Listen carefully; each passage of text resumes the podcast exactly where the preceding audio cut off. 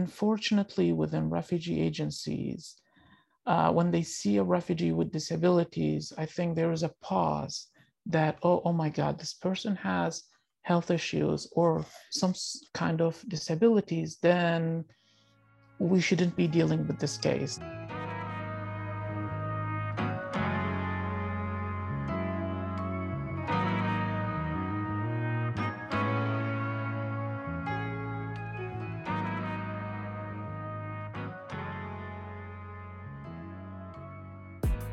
Hi, this is Kutsi Anaki, and welcome to Down to the Struts, the podcast about disability, design, and intersectionality. Today, we'll listen in on my conversation with Mustafa Rafat. Mustafa is a PhD candidate at Washington University in St. Louis.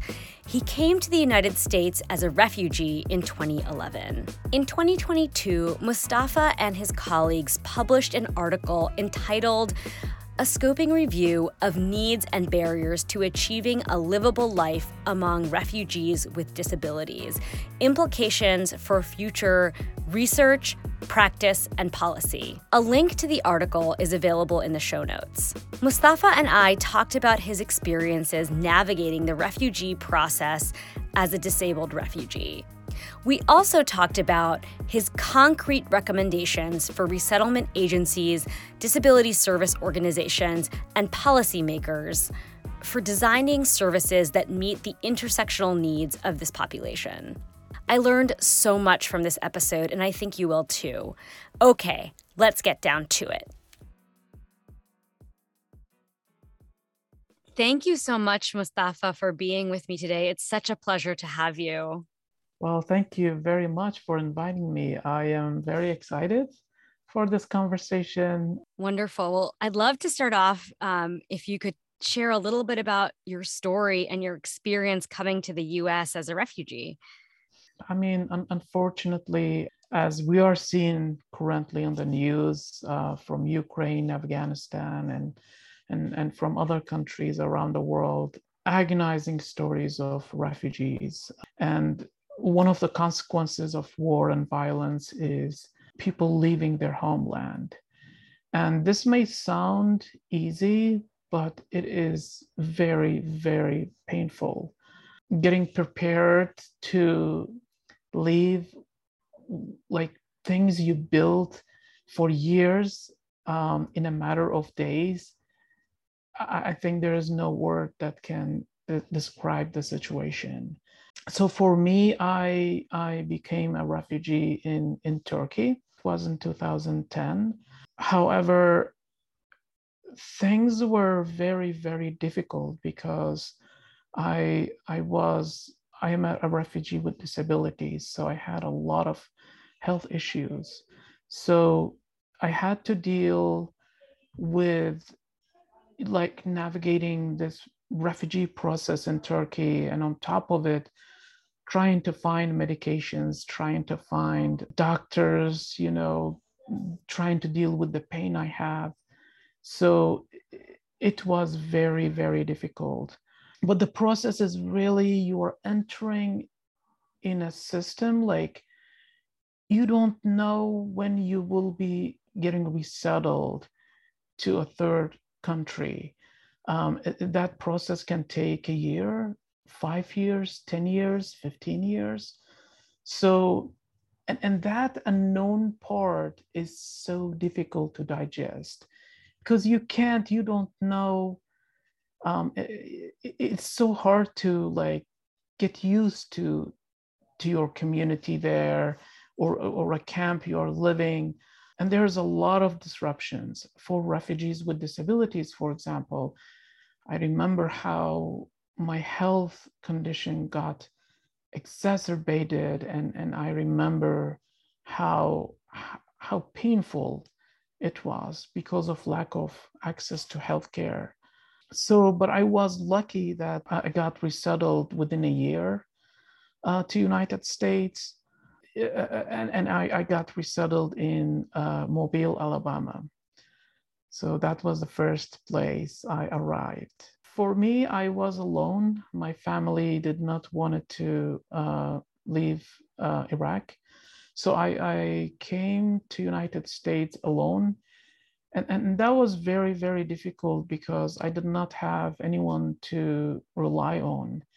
Um, and I, after resettling in Mobile, Alabama, um, you know, I got my basic needs where they gave me a shelter, they gave me food, um, and you know the process started where applying for social security and other things. However after about a month or two months um, i noticed things were a little bit different for those who have disabilities. Um, so if you are a refugee without disabilities.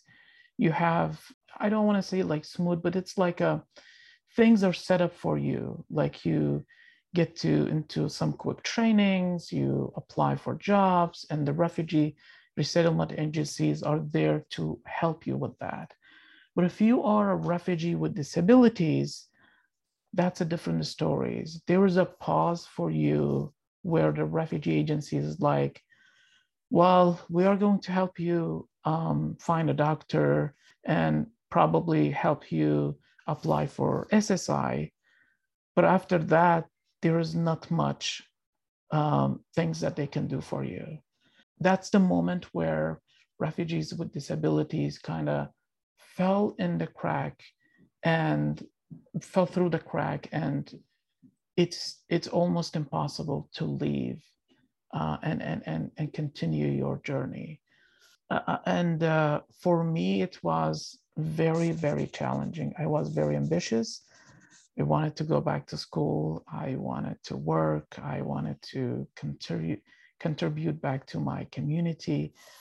However, in many, many occasions, um, I was like, you know, uh, even within refugee agencies, we're like, well, I'm sorry, it's it's not easy to go back to school. It's not easy to work for someone in your situation.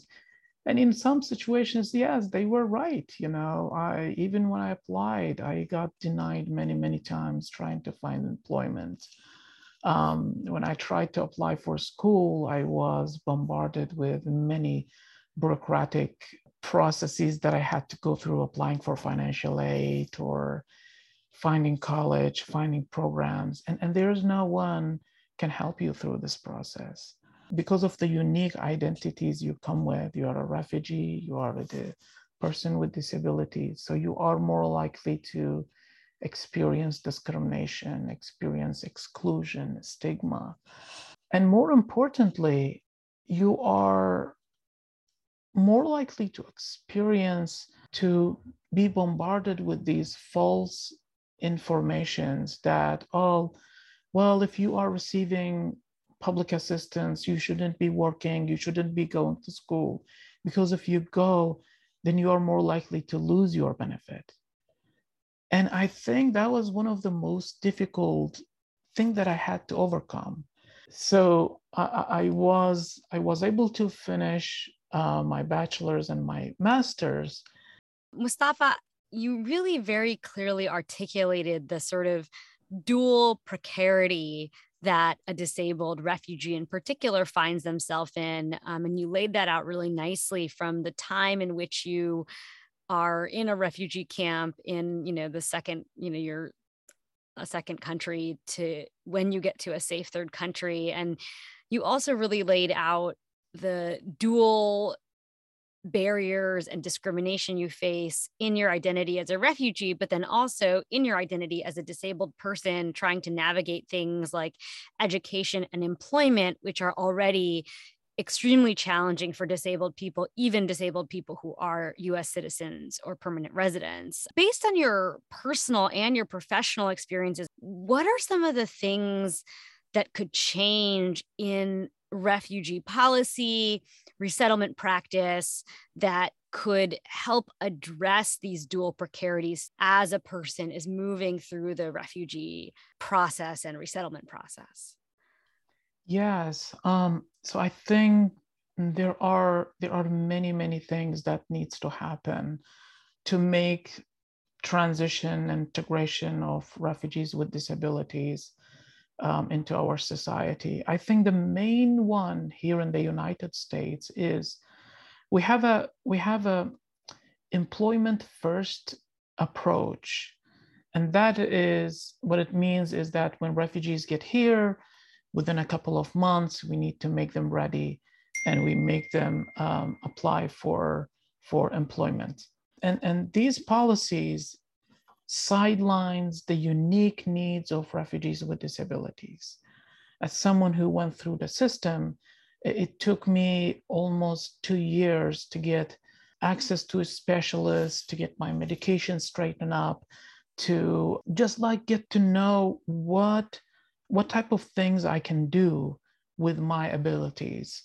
And that is something that refugee agencies currently can't help you with because their funding is designed in a way where a person comes in, um, they need to make that person employable as soon as possible and then move them out of the system.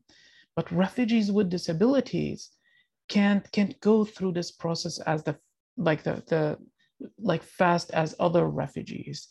And many European nations and other Western countries have realized that and they changed their policies. And for example, if you uh, resettled in Sweden and if you have special needs, you are more likely to get services, I think, up to either two or five years until you get resettled, until you have your basic needs, and then you are able to move to have employment that's like gainful. Other thing from what I see is that um, unfortunately within refugee agencies, uh, when they see a refugee with disabilities, I think there is a pause that, oh, oh my God, this person has health issues or um, some, sort, some kind of disabilities, then we shouldn't be dealing with this case. Let the doctors deal with this case.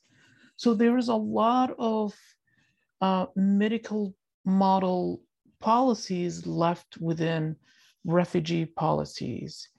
And so you are, uh, unfortunately, um, refugee agencies and, and providers within uh, uh, refugee agencies saying, okay, you know, we need to be aware of the unique needs of refugees with disabilities in terms of like, hey, how we can empower ourselves, understand how we can best help refugees with disabilities, or how we can reach out to disability agencies within our communities and understand how we can make referrals, how we can even like use simple, empowering words, you know, and these simple things can make a big change for refugees with disabilities.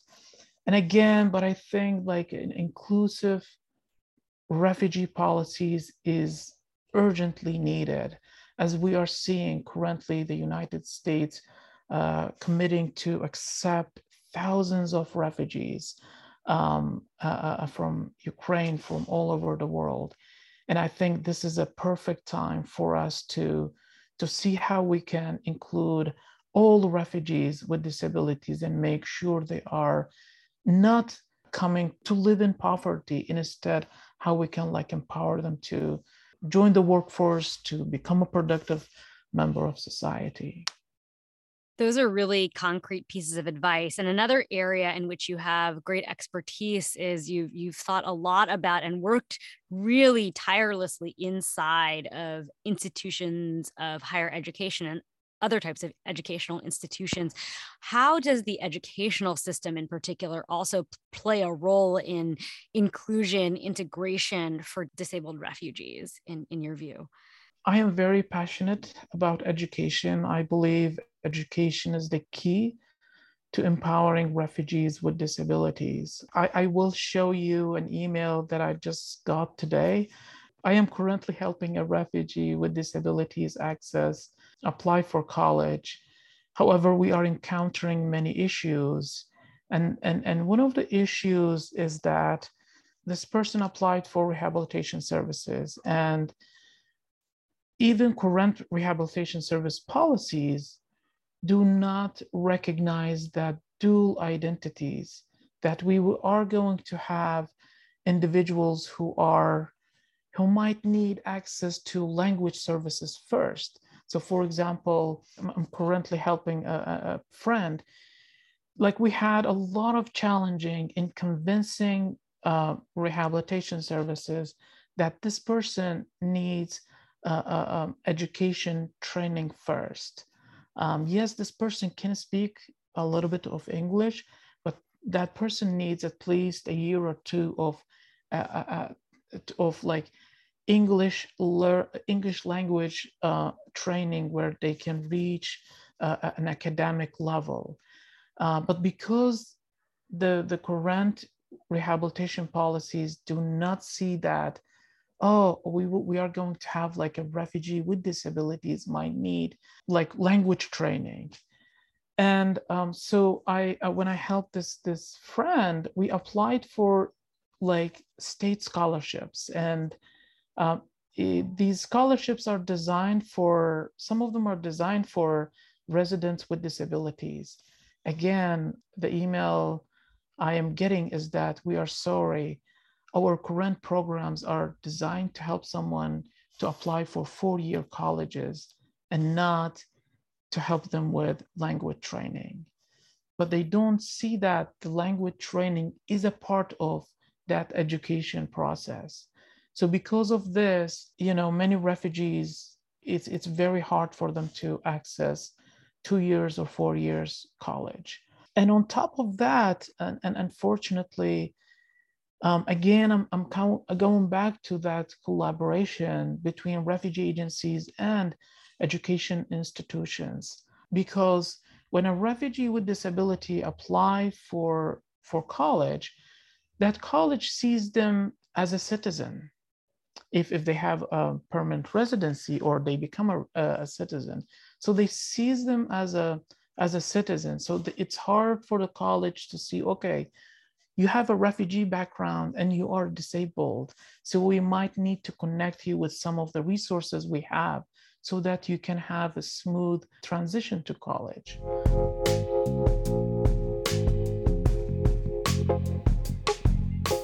Give you an example from my experience. I remember when I first started my um, college, my, my bachelor degree, two weeks into my first semester, I was hospitalized. You know, I was very excited. So I have back problems. I was putting my backpack and I was putting all these heavy books and I was like walking uh, around the campus. And West Virginia University is very steep, very hill like. So it's hard to walk. And so I got sick and I was hospitalized and, and I was like, oh my God, I, this must be true that many people told me I can't go to college, I can't do college. And I, I was I was actually gave up. Then my supervisor, my advisor reached out to me. Um, I was lucky I was in social work. So she's like, What's going on, Mustafa? You haven't been coming to class. Like, is everything okay? I was like, you know, I got sick. I, I don't think I can continue my education. And so she invited me um, she i was lucky that she had some experience working working with immigrants and, and she real she recognized some of the challenges that that i am having one of them was like not knowing the programs that are available in my community like disability agencies like agencies that provide assistive technologies and then she immediately referred me to a local disability agency and I went there. They came up with a brilliant ideas. They they borrowed me a laptop. They put all my books in, in inside that iPad, and then and they uh, they they told me to buy um, a, a, a backpack that has wheels, and I went to school. I had only an iPad in my bag, and I had that backpack with wheels that I was just, you know, dragging, and I was going everywhere on campus. So with a simple solution, I I was able to finish my bachelor's and my master's, and I am currently doing my PhD. As you can notice, like we we come into these systems from like we are not traditional and these policies are kind of like built to to see only like the the regular citizen and unfortunately like we have policies that do not recognize the diverse population we have that's such a powerful example and and i think it really points to a few things. One is just the intersectional nature of people's needs like the idea that you need language training is foundational if you're if english is not your dominant language uh, before you can consider university and also you know that a simple simple solution like putting books on an ipad can make the difference between staying in school and dropping out. I remember i lost much of my vision in the midst of my first year of law school and it just started happening very fast and reading became really hard. Having a disability services office and having people who recognized i needed some help point me to the right technology was the difference between staying or dropping out i did not have the uh, further precarity of of being an immigrant or a refugee but I, I i really identified with your story because i too yeah. felt my disability to be this immovable barrier to my education and i didn't think i could go on um, and i wonder also that these solutions you describe and the flexibility that comes from designing systems that accommodate a diversity of needs, as you said, results in a better system for everybody involved. If everybody had the option of having their books on an iPad, I could see a number of different types of people that might benefit. I really think those examples are, are very mm-hmm. powerful you know having had all the experiences that you've had and and advocating inside of these educational institutions and all the other wonderful and amazing work that you've done what advice do you have for other disabled refugees who are going to follow in your footsteps eh, there are many.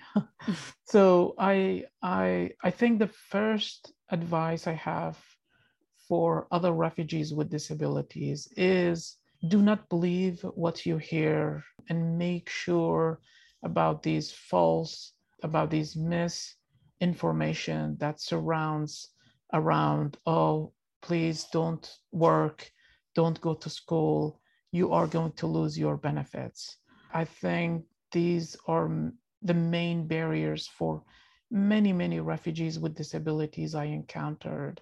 And there are many programs that are designed to help refugees or to help people with disabilities in general in the United States access um, education and employment. Uh, for example, Ticket to Work. Um, you have um, stable program, you have Medicaid buy-in, and many, many other state programs that are designed to help you um, keep your benefits, especially your Medicaid, at the same time work, at the same time go to school um, and apply for these scholarships. And please do not let these misinformation prevent you from, from, from like reaching your potential. Another thing is that I think this advice is for for everyone, um, and and that is, it is so essential for refugees with disabilities to get to know their local um, resources.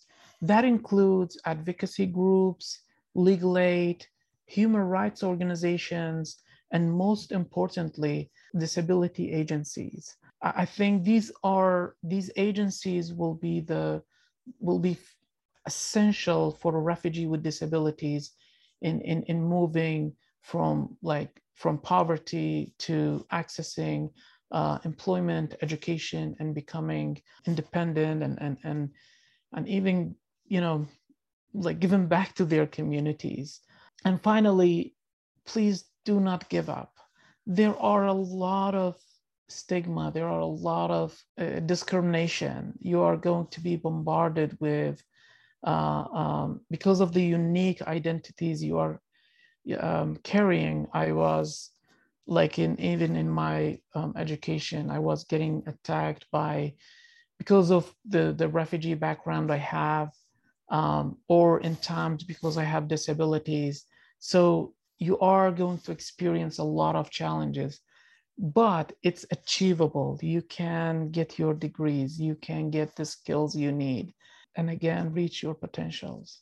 And Mustafa, what would you have to say to those who set refugee and resettlement policy? What advice would you have for them? We need to, first of all, recognize how our population is becoming diverse. Um, and I think it is so important moving forward to build policies that are based on social models and recognizing policies that are based on medical models that are based on uh, that sees refugees with disabilities or refugees in general that sees their weakness instead of their strength. And, and one of the things the simple things i think we can do uh, for education is making sure we we recognize uh, some of the previous credentials that refugees uh, especially refugees with disabilities come from come with. I think like recognizing credential is is very very important, and at the same time, I think we we need to look at these training programs and making sure that individuals with these different identities how they can access our programs.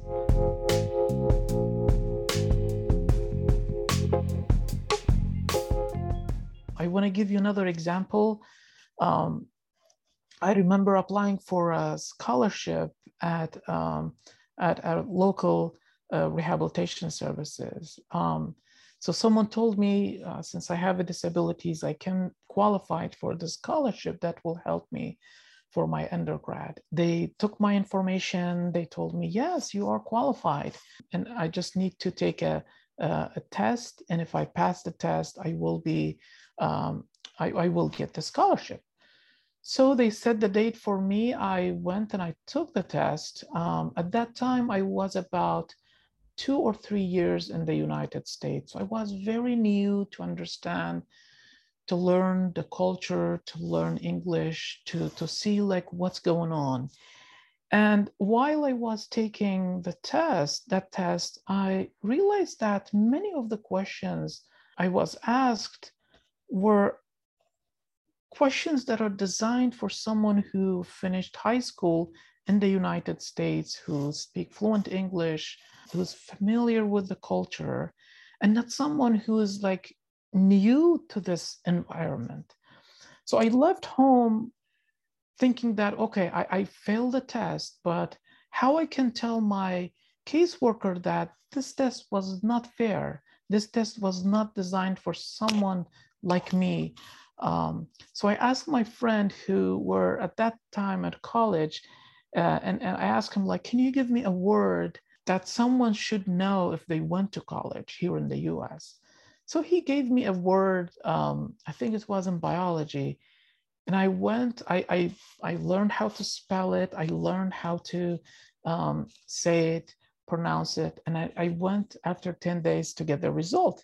And I told my caseworker, please, before I said, I know I failed the test, but I'm but I came here to help you understand the the the things that I struggled through when I went through your test. And she was surprised. She was like, What are you saying? And I was like, I am going to give you a very short test. If you pass my test, then I will just walk out. I don't need any scholarship. But if you fail my test, you need to at least give me a chance to to to to show to you that I can go to college, I can learn, I have the ability to learn. So she was like, okay. And then um, I gave her that word that I learned. I was like, if you can spell it for me, if you can, if you can pronounce it for me, then I don't need. Oh, and then I told her, if you know the meaning, then I don't need anything. Then you pass my test and um, so my goal was not to embarrass her. My goal was like to, help her understand that I, I, I, have the ability to learn. And she couldn't um, tell me the meaning and she couldn't spell it. And i was like listen you you you have a master degree. And you know you couldn't answer you couldn't you couldn't pass this simple test.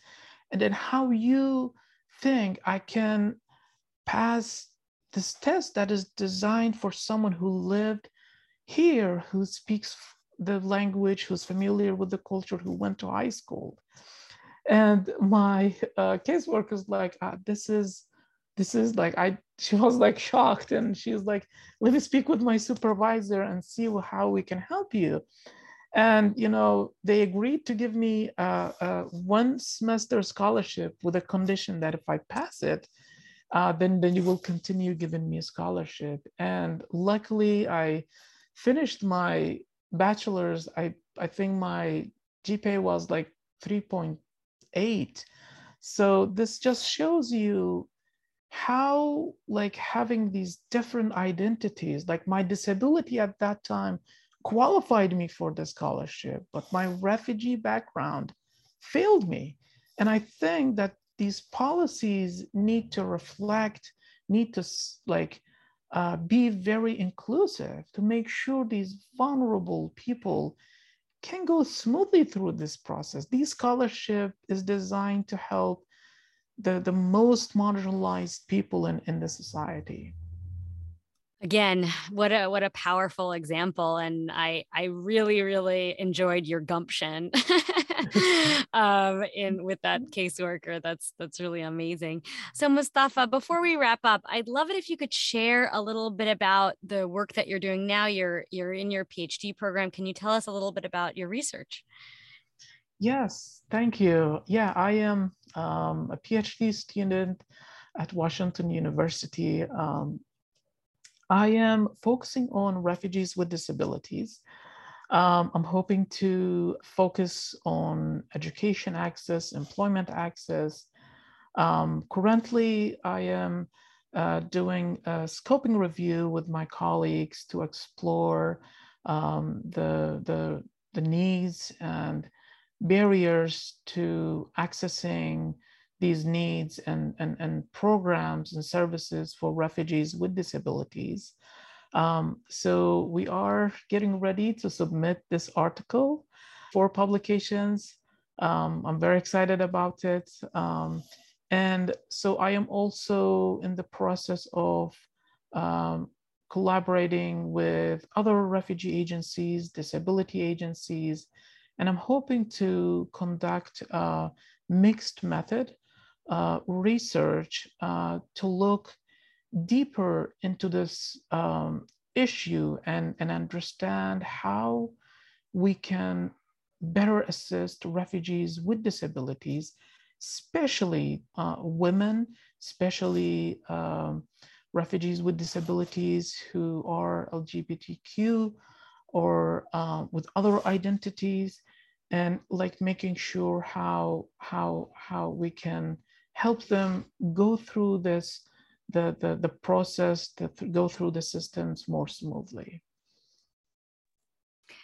That's really exciting, Mustafa. Congratulations. I'm very excited to read your forthcoming work and, and to see what you do next.